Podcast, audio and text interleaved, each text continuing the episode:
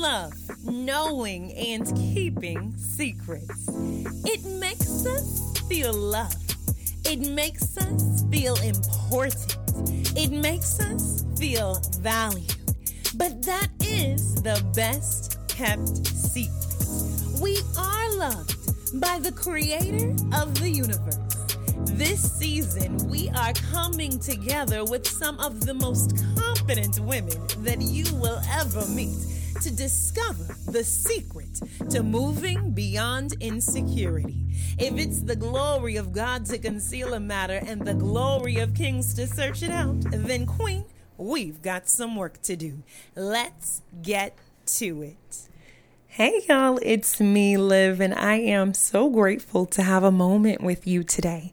I have a brand new, super cute mug that I'm going to post in my Instagram stories later on today that says God's daughter on it. And I just have water today. But I want to invite you to go and grab a mug or a water bottle filled with your favorite deliciousness and come on over so that we can have a little quality time together. That is what QT stands for. And these are a few of my favorite episodes because it's just us, just chopping it up. enjoying a little conversation and really enjoying one another's presence. I wanted to share a little bit about my inspiration for this season. You may have recognized that we are talking all about how to grow in confidence in Jesus Christ this season. And this is something that is incredibly near and dear to my heart. It's something that I write about in the YouVersion devotional that I had the opportunity to publish called Identifying Insecurity. And in that YouVersion devotional, I identified three ways to cultivate more confidence through intentional soul care. And I do want to invite you to go check it out. I'll put the link down below. But one of the reasons that this series is so important to me is because I struggled with insecurity in so many different ways throughout my life. And if we're going to be honest, I still struggle with it. You know, it shows up in so many different ways, whether it's imposter syndrome or self sabotage or people pleasing it is a mess. And it really does inhibit us from becoming everything that God has ever designed us to be. But this season, oh, this season, we are going to identify a few strategies to add to our tool belt so that when it begins to peek its ugly little head, we can get it together. I don't know if you have ever really took the time to think about Hebrews 10, specifically verses 32 through 39, but these are some of my favorite verses in the entire Bible because they show us that we have a confidence that we get to enjoy in Christ from the moment that we are born again. I know that there are lots and lots of different theories about how we develop confidence, and I definitely don't deny that they are false. I really enjoy studying the development of confidence. However, one thing that is clear from the scriptures is that it's something we have as believers. And it's true. There are times when other people come and attempt to strip us of our confidence. But what we find here in these scriptures is that it's more often true that we actually throw it away. Hebrews 10 35 through 36 in the New Living Translation read So do not throw away this confident trust in the Lord. Remember the great reward it brings you. Patient endurance is what you need now so that you will continue to do God's will. Then you will receive all that He has promised. Did you catch it? the writer of Hebrews says, Do not throw away this confident trust in the Lord. In order to throw something away, you had to have it in the beginning.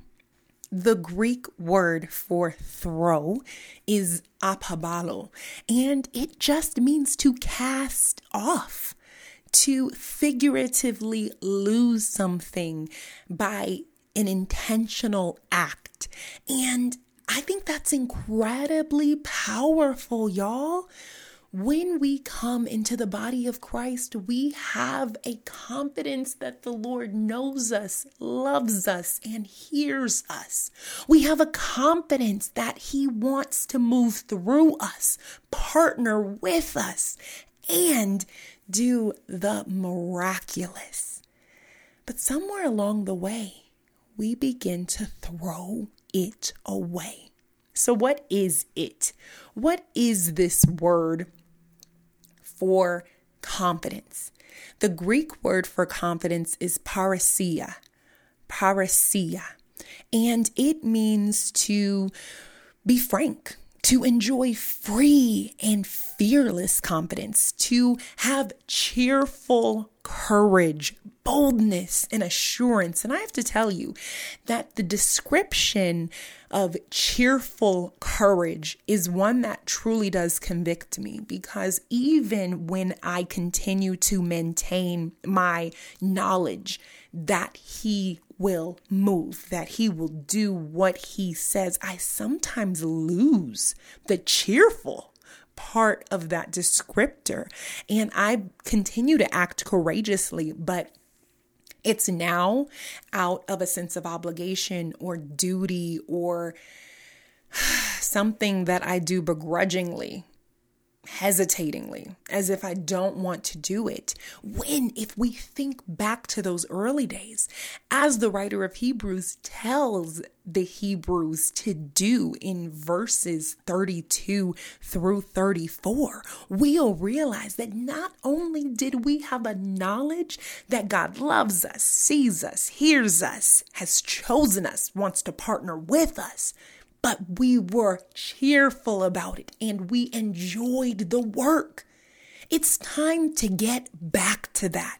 It is time to get back to a cheerful confidence, a cheerful courage that the Lord has just given us instead of throwing it away to doubt, instead of throwing it away to insecurity, instead of throwing it away to the desire to please other people, instead of throwing it away for some other attention seeking behavior, we have to get back to the cheerful courage that we first received when we were saved. It's necessary. We're going to need it for this work ahead. But as the writer of Hebrews continues to say, we will receive all that the Lord has promised us. For in just a little while, verse 37 continues, the coming one, Jesus Christ, will come and not delay. He's coming back, y'all. Let's start acting like we believe that. Let's start acting whew, in a way that would lead others to see who he really is without questioning or doubting whether or not he wants to speak to us when he gives us an unction, when he gives us a feeling within our hearts that we should say something. I have to tell you that last year, I was in San Francisco and a couple from Germany zoomed into the prayer meeting that I was a part of and they shared how hard it is to witness in Germany because it's such a post Christian society and culture. But what they have been more surprised about is that they sometimes find that they are getting in the way of the Holy Spirit's work. You know, the word tells us not to quench the Spirit. And the session that they led was so powerful because they said that they had begun to reason with themselves about this post Christian culture that they were living in. To the point that when the Holy Spirit would move on their hearts to say something to someone that they didn't have relationship, they would begin to argue that it couldn't possibly be him, within themselves, of course, because they hadn't done the necessary work of establishing the relationship. And it was through this session that they led that they reminded us that we are not responsible for the results, but we are responsible for obedience. And it turns out that the Lord had already planted a seed in this young lady's heart, whom they were to speak with. And from the moment that they said what the Holy Spirit put on their hearts to say to her, she instantly responded with excitement and a sense of urgency. They encouraged and challenged us to ask the Lord who it was that He would have us to speak to.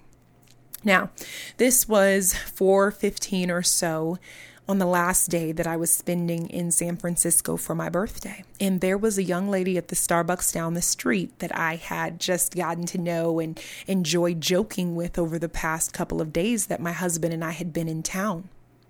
On that particular day, the Lord told me to write her a letter. I didn't know what I was going to write, and it sounded silly. To be honest, it sounded like a cop out because the harder thing to do would be to tell her about my witness. The harder thing to do would be to, you know, share my story openly. Writing came easily to me. And so I began to fight with the Holy Spirit about the ease with which I felt Him calling me to. Nonetheless, I got the paper out. I began to write down exactly what he put on my heart, and with each and every word that I wrote, he gave me another. And I began to tell this story that I hadn't told in years, one that I didn't even remember until that moment about how I'd gotten connected to a church in Las Vegas after the Lord completely changed my entire life in the worst way. Which as we all know now, was the best way. But I wrote this letter and then I prepared to head out. But when I tell you that I came up against so many different distractions trying to get out the door, it was ridiculous. I couldn't believe it. So I ended up being about 15 minutes later than I'd been every other day. Now, I'd gone every single day that week that we stayed there in San Francisco. And the Starbucks had been empty, y'all. It had been my husband, my dog, because they actually allow you to take dogs in there. And that might be weird to y'all or gross, but whatever. He It wasn't like the dog was behind the barista counter. Okay, it's fine. it had been me, my husband, my dog, and the baristas. That was it. I got there on this particular morning, our last morning and that place was packed. There was at least 20 people there, and she was so busy. I didn't even get to talk to her. As I was waiting on my drink, she who, who had been working um, one of the machines came over, grabbed my cup, and said, Liv, here's yours, even though she'd had to get it from one of her coworkers. I went over, I said, I know this is really random, but um, I just want to give this to you. And she said, Oh, okay, thanks. You know, and so she put the note in her pocket and I had put my Instagram handle at the bottom of it. And when I finally checked my Instagram later on that day, she left me a really long note to tell me about how she just moved back to San Francisco. Her grandma had been encouraging her to get back into church, but it wasn't a move that she was particularly excited to make, and she just didn't know where to start when it came to looking for churches. She continued to go on a little bit more. And when I tell you, when I tell you it was the most encouraging thing to just know that we do serve an omniscient God, would serve a God who knows all things. And it was as if I had the opportunity to pick up a piece of that confidence that I had thrown off earlier that day. I was able to pick up a piece of that confidence that I had thrown off to doubt, that I had thrown off to insecurity. And I was able to just grow stronger in the Lord with a cheerful courage because, because of how he'd moved in that moment from the very beginning. The truth is, it would have been harder for me to tell her my story in person. I would have been nervous, I would have been intimidated, but I would have done it. However, it was the Lord that knew I wouldn't have time or space to do that. Y'all, let's stop throwing off our confidence. Let's choose to believe and trust in the great I am, the maker of heaven and earth, the one who created us from nothing, the one who called and chose us, the one who positioned us on earth for such a time as this. He knew exactly what we would be up against and he called our names, not in spite of what is going on in the world today, but because of what is going on in the world today. He knew that you would rely on him. He knew that you would depend on him. He knew that you would speak up and help others to recognize that He is the great I am, our merciful Savior, our faithful King who is returning. Let's pray. Father God, in the name of Jesus, we just bless you and we praise you. We thank you so much for your faithfulness, for your patience with us, oh God. You're never ever surprised by anything, and neither do you condemn us when we choose that which is so much less than the life that you've called us to. Instead, you continue to show us compassion. You continue to use every moment as a teachable one when we bring it to you, and you continue to stir our hearts with a cheerful courage, with a confidence that comes from you and you alone, Jesus Christ. Endow us with your spirit again and help us to step out on faith with a sense of urgency to ensure that those whom we have the opportunity to do life with know how much you love them.